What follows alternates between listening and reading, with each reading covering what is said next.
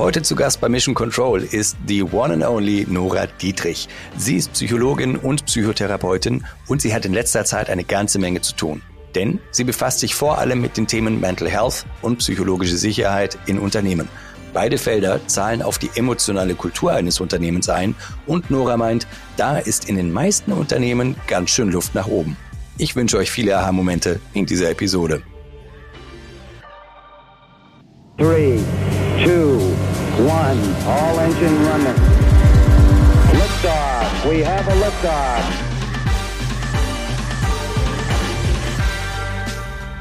Nora, was hat dich zuletzt so richtig angesteckt? Hm.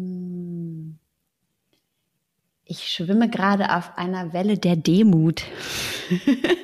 also sowohl für mich selbst, glaube ich, aber auch das Thema Demut in Organisationen und Demut ähm, für aus der Rolle von Führungskräften finde ich sehr, sehr spannend. Ähm, und es ist gerade irgendwie, also zumindest in meiner Bubble ist das ein Thema, was deutlich mehr besprochen wird. Das heißt, es geht nicht mehr nur um den Mut, einfach mal zu machen und ne, diesen Innovationssätzen, die wir immer wieder hören und hinter denen ich auch zum Teil, zum Großteil tatsächlich stehe, sondern auch um die Facette dahinter, nämlich die Demut, zu wissen, was ich nicht weiß, sagen zu dürfen, das kann ich nicht oder das finde ich raus, ich komme auf dich zurück. Ähm, so Bodenhaftung zu halten, trotz Erfolg. Also es gibt so viele verschiedene Facetten, ähm, wo Demut gerade eine große Rolle spielt. Und natürlich auch für mich als Neumama bin ich sehr demütig gegenüber dem, was ich jeden Tag lernen darf. Ähm, also das ist gerade so ein Thema, was mich sehr bewegt. Das kann ich mir sehr vorstellen. Und ich kann mir auch vorstellen, dass das für dich aus deiner Profession heraus äh, ein sehr, sehr spannendes Thema ist. Du bist Psychologin, du bist Psychotherapeutin, du begleitest Organisationen bei dem Design der Organisation, auch das Redesign. Und ähm, wenn etwas ansteckend ist, dann ist das ja auch eine sehr, sehr emotionale Angelegenheit. Spätestens hier die Brücke zu deiner Profession, glaube ich, definitiv gegeben. Auf der anderen Seite erleben wir ja immer noch überraschenderweise aus unserer Sicht, dass Emotionen im Unternehmen nichts zu suchen haben und wenn, dann sind sie sehr stark geframed und ähm, sehr, sehr stark, äh, wie soll man sagen, geskriptet, kann ich mir so vorstellen. Und dahinter steckt aber dann doch eine ganze Menge, was du auch spannend findest, worüber wir uns heute ein bisschen näher unterhalten wollen. Du sagst nämlich, jede Organisation hat eine emotionale Kultur. Ja. So, und mit meiner Intro ist es ja interessant, weil dann kann man eine Menge Blödsinn damit anstellen oder eine Menge richtig machen. Aber was steckt da eigentlich für dich dahinter und wo, wo würdest du das hin tun? Also ich glaube, worin wir als Organisation sehr gut sind, sind in ist die kognitive Kultur, das heißt Werte und Normen, wie agieren wir hier, ähm, was ist uns wichtig, was ist unser Purpose, also alles, was wir gefühlt verschriftlichen können, ähm, wie wir Prozesse aufsetzen, wie wir Strukturen schaffen, all das ist sehr kognitiv, sehr kopflastig. Und worin wir auch ganz gut sind, sind ist vielleicht noch so die verhaltensbezogene Kultur. Das ist genau dieses, wie interagieren wir miteinander, ähm, was sind hier Goes und was sind No-Goes. Ähm, das ist häufig relativ einfach für uns zu greifen und zu definieren. Aber ein Aspekt, eine Facette, die wir häufig ignorieren, ist eben die emotionale Kultur. Das heißt, wie fühlen wir uns denn, wenn wir im Innovationsprozess sitzen? Was passiert, wenn wir scheitern? Wie gehen wir mit dem um, was dort passiert? Was bedeutet es eigentlich, durch Transformation zu gehen? gehen? Wie gehen wir mit den Verlusten um, mit dem Ende von Dingen, die wir gemeinsam aufgebaut haben? Also was passiert eigentlich auf der emotionalen Ebene? Und auch ganz simpel, wie fühlen sich die Menschen jeden Tag, wenn sie durch die Tür gehen oder den Laptop aufklappen? Und für mich ist es ganz wichtig, dass Organisationen natürlich aus Menschen bestehen und wir Menschen sind nochmal emotional, ob wir das möchten oder nicht. Und deswegen ist es für mich so essentiell, dass wir das ganz proaktiv besprechbar werden lassen und vielleicht auch Formate und eine Kultur designen, in der Emotionen proaktiv nicht nur erlaubt sind, das heißt ähm, ausgesprochen werden dürfen, sondern wo wir die tatsächlich auch für Kreativitätsprozesse nutzen können.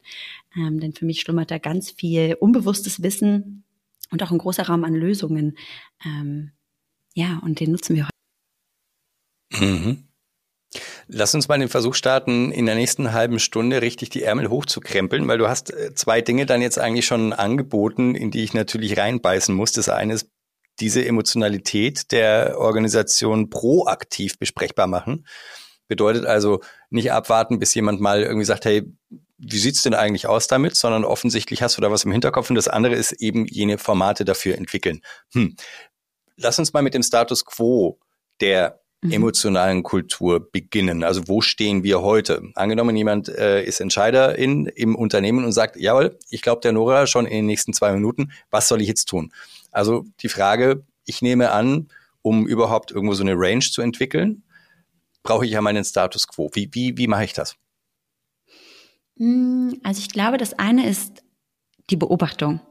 Das heißt, einmal in klassische Organisationsformate reinzuhorchen, also sei es das Teammeeting, sei es zum Beispiel das Town Hall, wo vielleicht auch das C-Level spricht zur gesamten Mannschaft und einfach mal nachzufühlen, was passiert denn hier eigentlich auf der unausgesprochenen Ebene, also zwischen den Zeilen.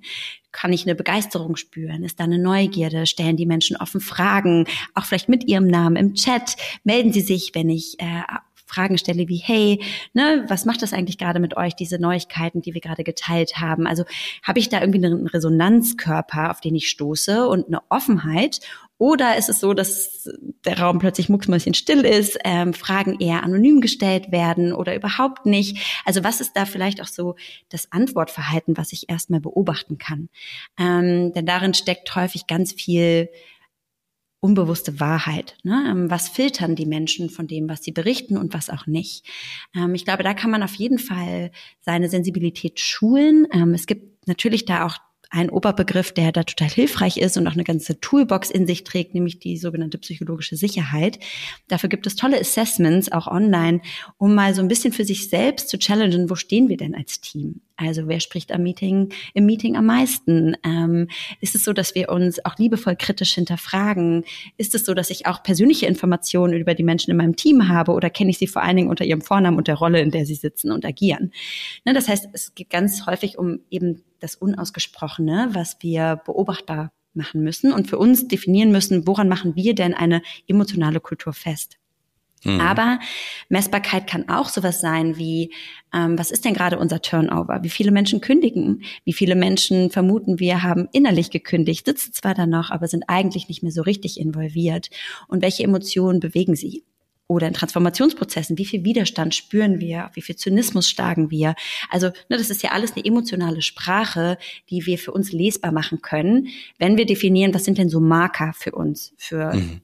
Emotionen. Und dazu gehört mhm. eben auch die Welt der positiven oder positiv assoziierten Emotionen, nämlich Freude.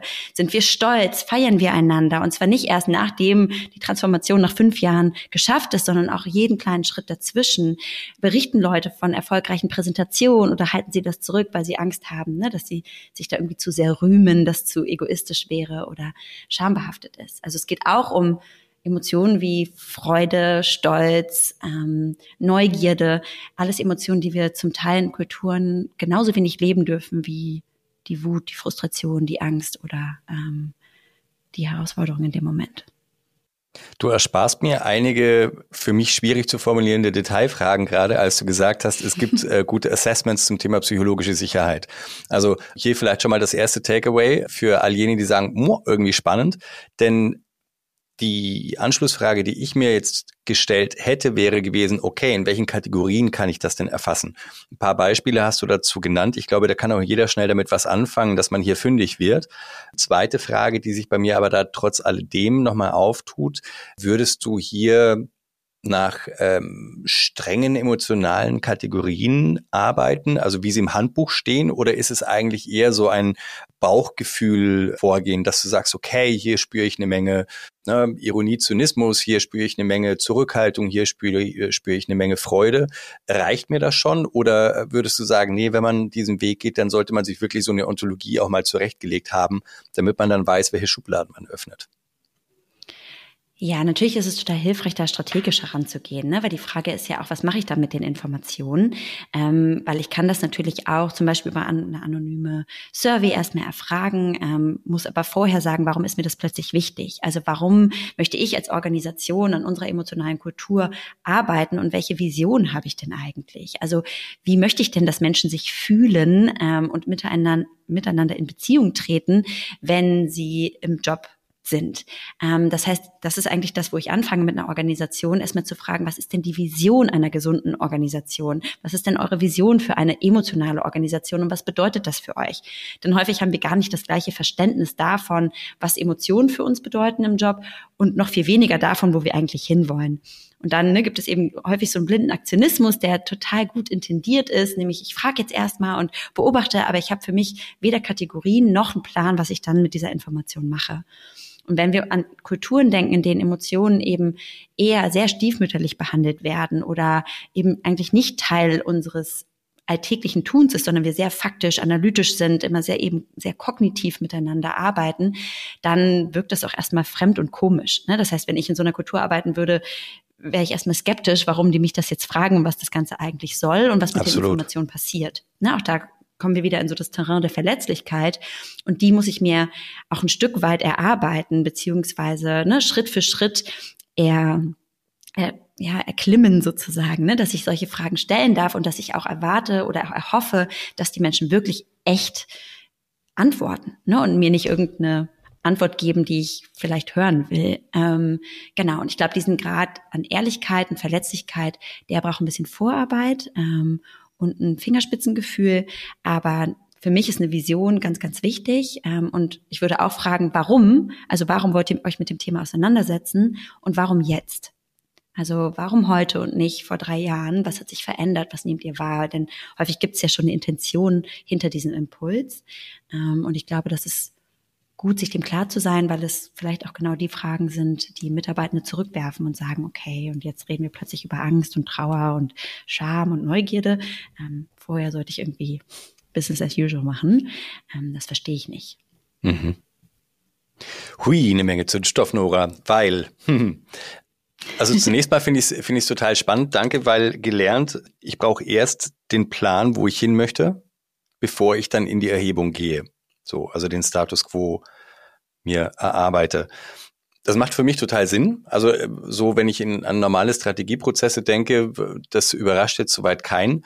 Was ich aber hier jetzt spannend finde, ist diese Frage, warum will ich denn überhaupt meine emotionale Kultur identifizieren? Weil das impliziert ja auch gleichzeitig, dass ich zumindest so eine Art Einverständnis mal gegeben habe in einer kritischen Runde, die wahrscheinlich sehr klein ist und sehr vertraut miteinander, dass ich sage, hoppla, läuft nicht so richtig rund hier. Also müssen wir wirklich ran, hilft alles nichts. Und ähm, mit ein paar Yogakursen, sage ich mal, ist es auch nicht getan. Ich stelle mir jetzt gerade so eine Situation vor, dieses sich eingestehen, mhm. Stichwort Verletzlichkeit oder Verletzbarkeit, das ist ja schon sehr, sehr voraussetzungsreich. Und das Zweite auch, dieses Verhandeln, wo möchte ich denn damit dann überhaupt hin? Also warum möchte ich mich mit diesem Thema auseinandersetzen? Scheint mir ja eine sehr, sehr sensible Phase in der Organisation zu sein. Wie geht man mit dieser Spannung um? Hm. Also ich glaube, dass es einen ganz großen Ruf nach mehr Menschlichkeit in der Organisation gibt. Ne? Mitarbeitende wünschen sich Arbeitsorte, an denen sie authentischer sein dürfen, an denen sie ihre Talente und Stärken einbringen dürfen, an denen sie kritisch hinterfragen dürfen, an denen sie eben genau sich so sicher sein dürfen, dass sie experimentieren dürfen. Ne? Also dar darüber sprechen wir ganz viel.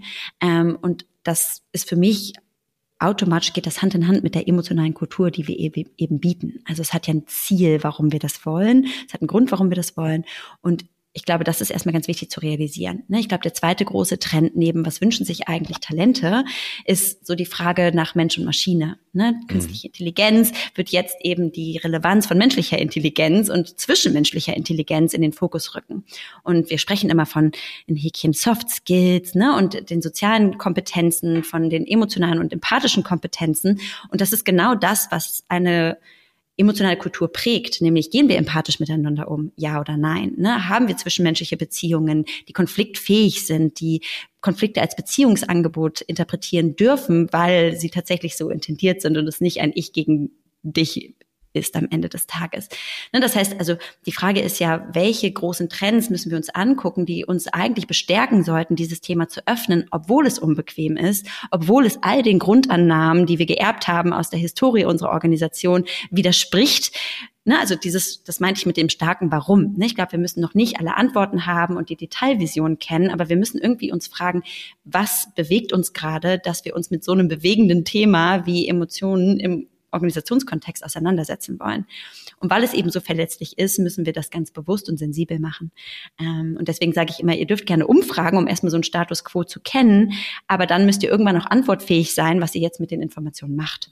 Mhm. Das ist der nächste Schritt. Unbedingt. Und wenn ich jetzt so mir viele oder zumindest einige mir bekannte Organisationen angucke, die haben schon mal hin und wieder versucht, Dinge gut zu machen, und wir wissen aber auch gut gemeint und gut sind manchmal ganz schön weit auseinander. Irgendwann habe ich einfach eine Audience, die sagt, ja klar, die schon wieder. Und ich glaube, ich glaube, die Strecke hinter sich zu bringen, dass man wirklich auf Augenhöhe und wirklich berührbar wird in diesem Anliegen. Ich glaube, da muss man dann einfach durch. Fehlt wahrscheinlich äh, oder geht wahrscheinlich nichts anderes. Lass mich nochmal auf die Erhebung auch tatsächlich zurückkommen. Ich habe mein Ziel, also mein meine Vision mehr oder minder, warum ich dann da überhaupt mich auf den Weg mache. Das eine sind die Trends, die du jetzt angesprochen hast. Könnte man ja auch sagen, die äußeren Zwänge, wenn man so in mhm. Richtung Fachkräftemangel oder äh, War for Talents geht oder so, dann sagt Leute, also wenn, wenn wir da ran wollen, dann müssen wir uns da beweglicher machen. Und das andere ist aber, glaube ich, ja auch trotz alledem diese innere Gewissheit also die aus mhm. sich selbst herauskommt und man sagt als Entscheiderin, als Entscheider, das ist so nicht richtig, was hier passiert. Das, da, da ist Luft nach oben. Es soll ja anstecken. Also mhm. wir, wir, haben ja, wir haben ja gesagt, äh, es, es geht hier auch um, um, eine, um Ansteckungspotenzial im positiven Sinne. Wer muss das tun? Wie, wie mache ich das methodisch? Also ich glaube, was ganz wichtig ist, erstmal ist zu sagen, Emotionen sind da, vollkommen egal, ob wir darüber sprechen oder nicht vollkommen egal, ob wir bewusst eine Kultur designen oder nicht. Wir alle haben Emotionen den ganzen Tag. Das ist unser Signalgeber für die Bedürfnisse, die darunter stehen. Und das ist ja genau die Idee. Kann ich als Organisation die Bedürfnisse meiner Mitarbeitenden nicht nur kennen, sondern im Zweifel auch mit ähm, befriedigen, ne? um eben eine Zufriedenheit zu fördern, um damit aber auch Performance und Wohlbefinden zu fördern, um Innovationskraft zu fördern. Denn wir wissen alle, ne, wir sind besonders motiviert, wenn unsere Bedürfnisgläser voll sind. Ähm, genau, also ich glaube, das ist ganz, ganz wichtig, dass wir uns dem bewusst sind. Wir sprechen davon, dabei nämlich auch von sogenannter emotionaler Ansteckung oder emotional contagion. Das mhm. heißt, auch wenn ich Emotionen nicht bewusst anspreche, gehen die auf Reisen und stecken einander an. Ne, wir kennen das alle. Du kommst in ein Meeting ähm, und irgendwie kommt die Führungskraft kommt reingerauscht, pustet nochmal durch, seufzt, rollt mit den Augen, klappt den Laptop auf und ist eigentlich überhaupt nicht präsent.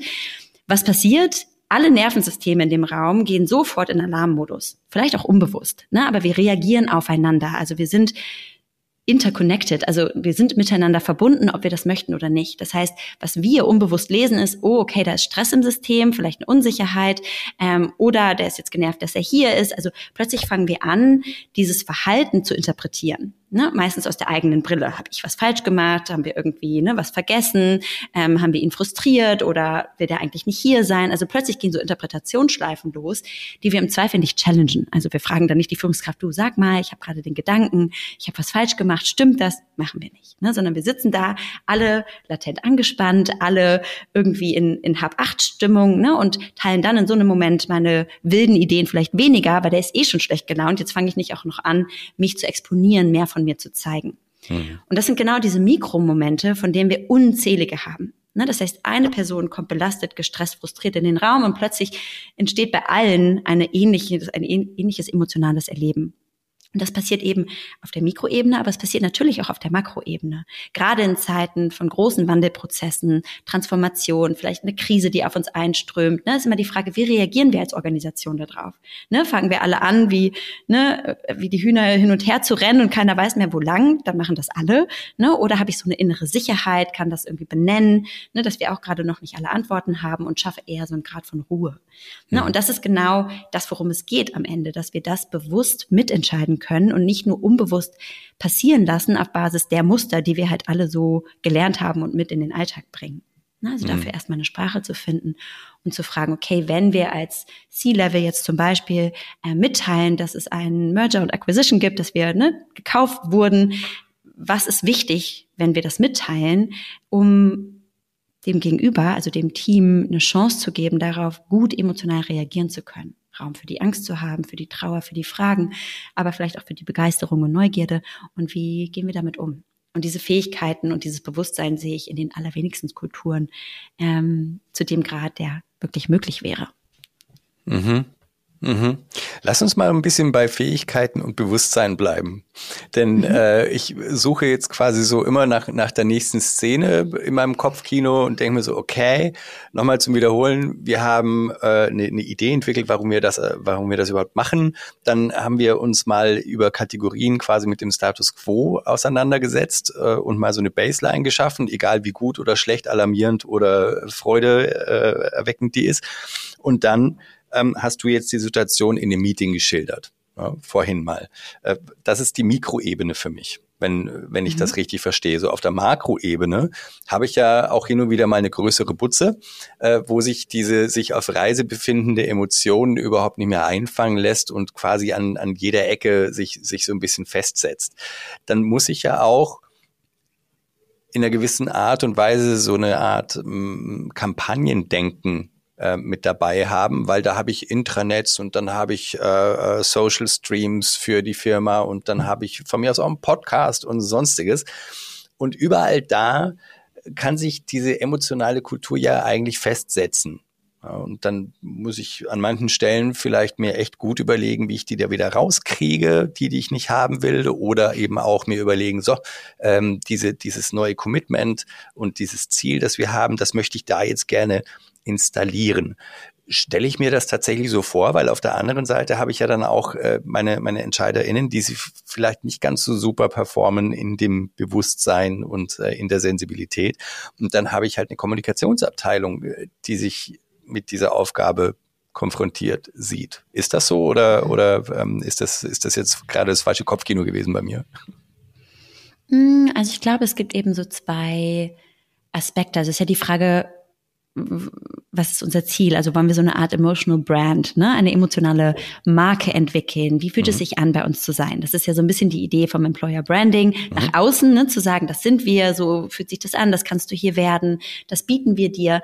Und die Frage ist ja, was davon resoniert im Inneren? Mhm. Ne? Ähm, was davon ist real, wenn ich denn dann durch die große Tür laufe äh, am, am, mhm. Tag eins? Mhm. Ähm, und ich glaube, da kommen natürlich verschiedene Ebenen zusammen. Das eine ist die Organisationsebene mit der Kommunikationsabteilung. Die können natürlich tolle Events zu dem Thema planen. Ne? Die können vielleicht auch Workshop-Formate anbieten, wo Menschen in ihrer emotionalen Kompetenz geschult werden, ähm, wo sie ne, vielleicht auch zwischenmenschliche Beziehungskompetenzen erlernen können. Die können vielleicht eine Form von ähm, ja also ne, Formate schaffen innerhalb der Organisation, wo sowas besprechbar wird. Also sei es mal, ein, weiß ich nicht, der Tag der Emotionen zum Beispiel. Wir haben jetzt gerade den Mental Health Awareness Day gehabt. Ne? Also machen wir mal so ein Awareness Day, warum das eigentlich wichtig ist für uns. Ähm, also äh, natürlich können die das in Formaten lebendig werden lassen, also wo es echte Berührungspunkte mit dem Thema gibt, um erstmal die Ebene der, des Informierens und des Bewusstmachens durch die Organisation trickeln zu lassen ähm, glaube ich, ein ganz, ganz wichtiger Teil ist Kommunikation und geschlossene Kommunikation. Das heißt, dass die Abteilungen da Hand in Hand gehen ähm, mhm. und wir verstehen, okay, das ist ernst gemeint hier. Die zweite Ebene, die für mich noch viel wichtiger ist, ist das Daily Doing. Also wo wird es denn spürbar? Habe ich Vorbilder dafür? Ne? Also würde zum Beispiel meine Führungskraft oder ne, vielleicht sogar die Hierarchieebene darüber bewusst über ihr eigenes emotionales Erleben oder die Kultur, die sie prägen wollen, sprechen? Also ist das tatsächlich erlebbar, was da hm, postuliert wird ne? oder irgendwie im, aus dem Marketing-Sprech irgendwie herrührt?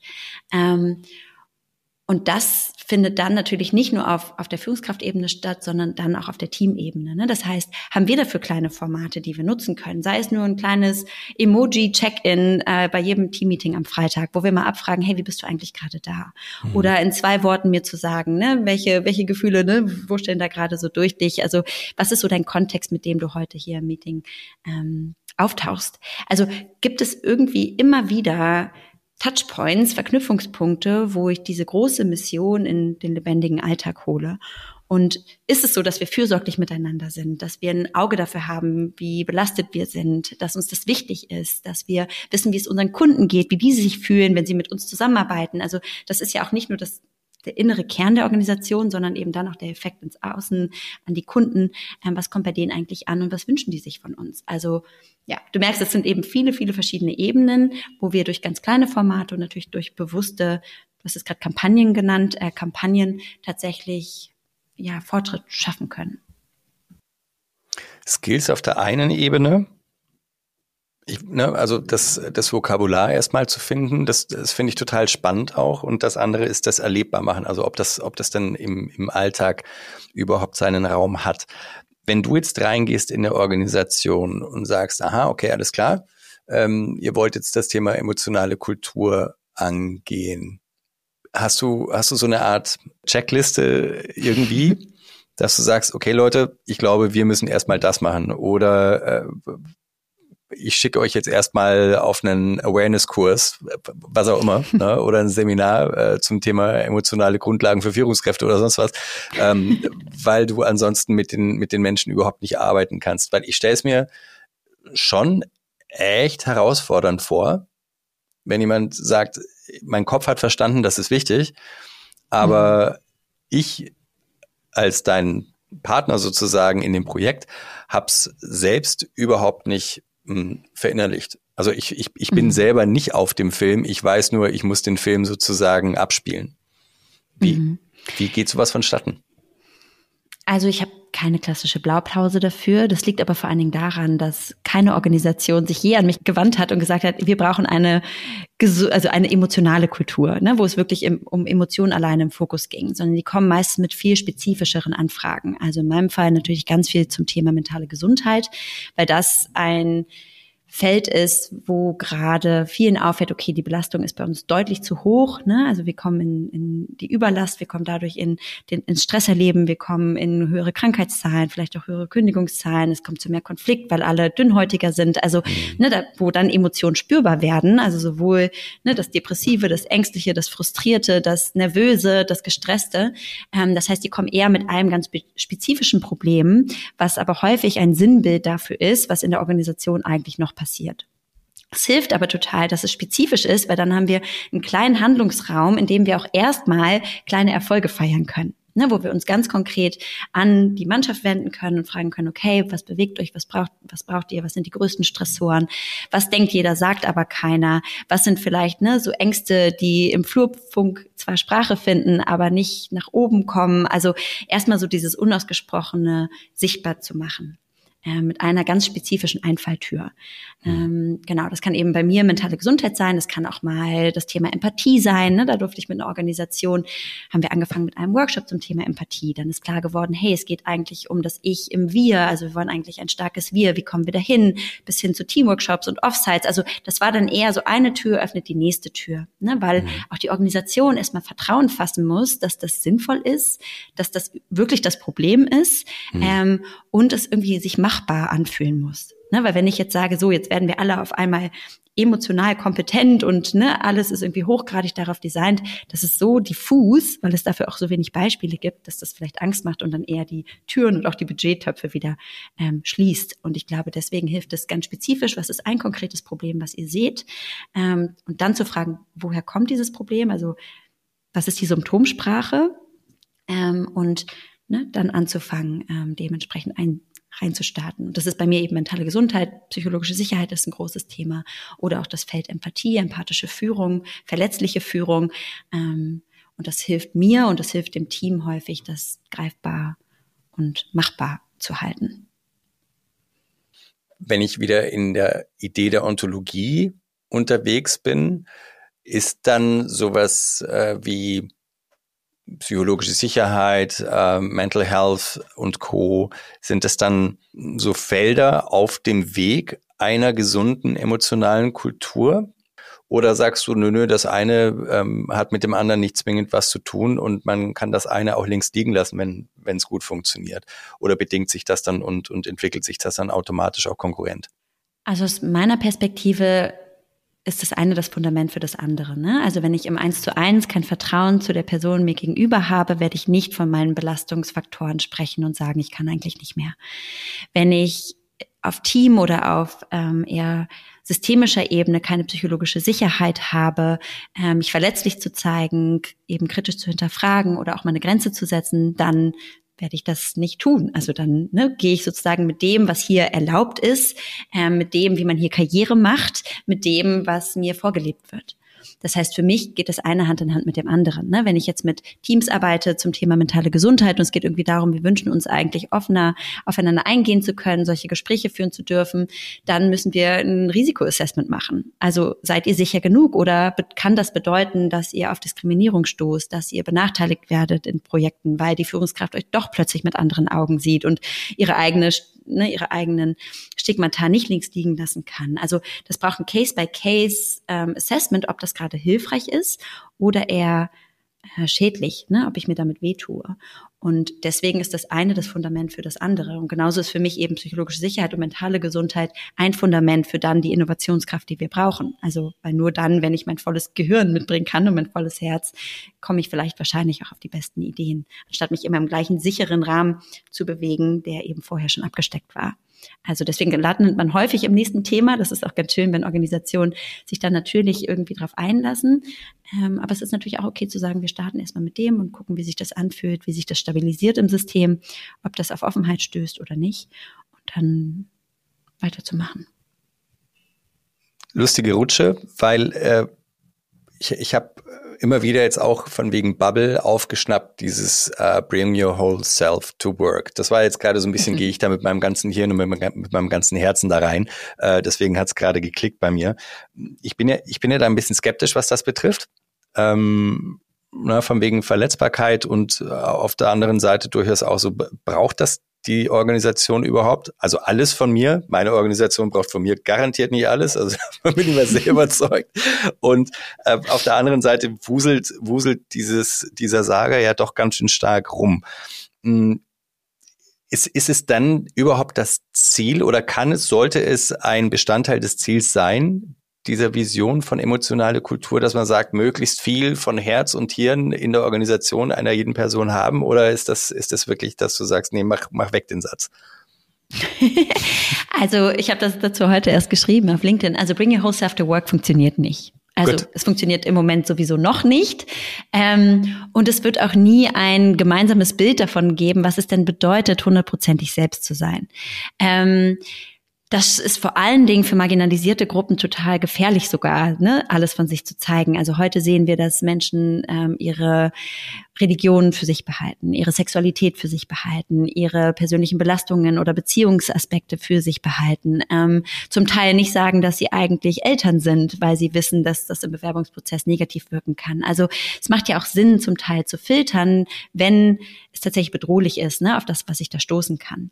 Die Frage ist nur, macht uns das glücklich, macht uns das zufrieden, wenn wir immer auch diese Maske tragen müssen oder uns ständig fragen, was darf ich zeigen, was darf ich nicht zeigen? Denn uns muss klar sein, das kostet einfach Energie. Ne? Ähm, sowohl aus der Angst zu handeln, was, was wäre, wenn ich das von mir zeige, was denken die anderen über mich, welche Konsequenzen hat das, als auch das immer wieder zurückzuhalten. Ich bin ähm, der Überzeugung, dass es Ebenen gibt, wo wir mehr Authentizität brauchen und uns, glaube ich, auch wünschen.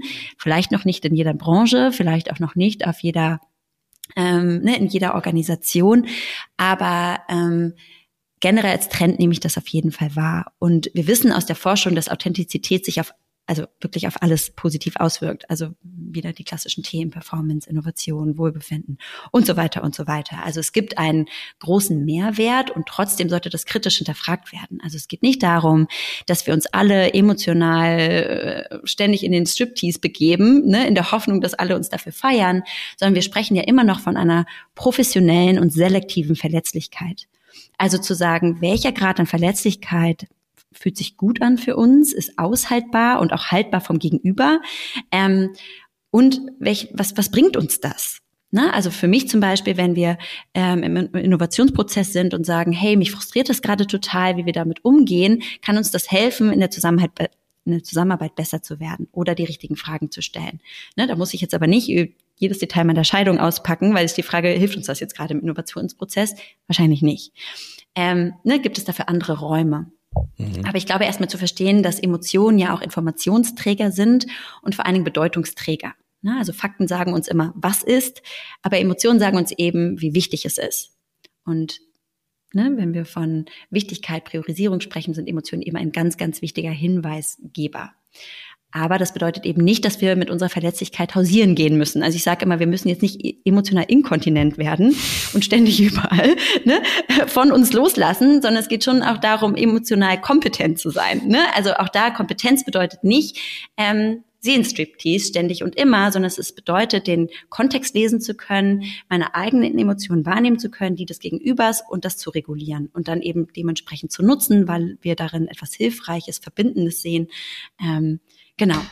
Und ich glaube, das ist nochmal ganz wichtig. Also das ist wie so ein Regler, ne, den wir hoch und runter schieben können. Aber den Regler muss es erstmal geben. Und in den meisten Organisationen gibt es den nicht oder der ist irgendwo festgehakt an einer Stelle. Und da wieder in diese emotionale Agilität zu kommen, also flexibel darauf reagieren zu können, darum geht es im Kern für mich.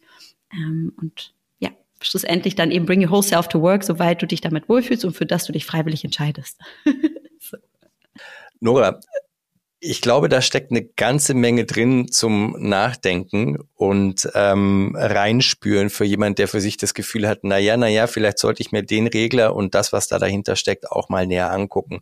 Hast du denn etwas abschließend, wo du sagst, das muss jeder sich mal reingezogen haben, ehe er sich auf den nächsten Schritt macht, bevor wir uns aus dieser Folge verabschieden? Also es gibt auf jeden Fall tolle Bücher, die auch so ein bisschen Schritt für Schritt zeigen, wo können wir dann eigentlich starten und wie machen wir den Prozess und warum ist das wichtig. Da gebe ich dir gerne noch mal ein paar Infos.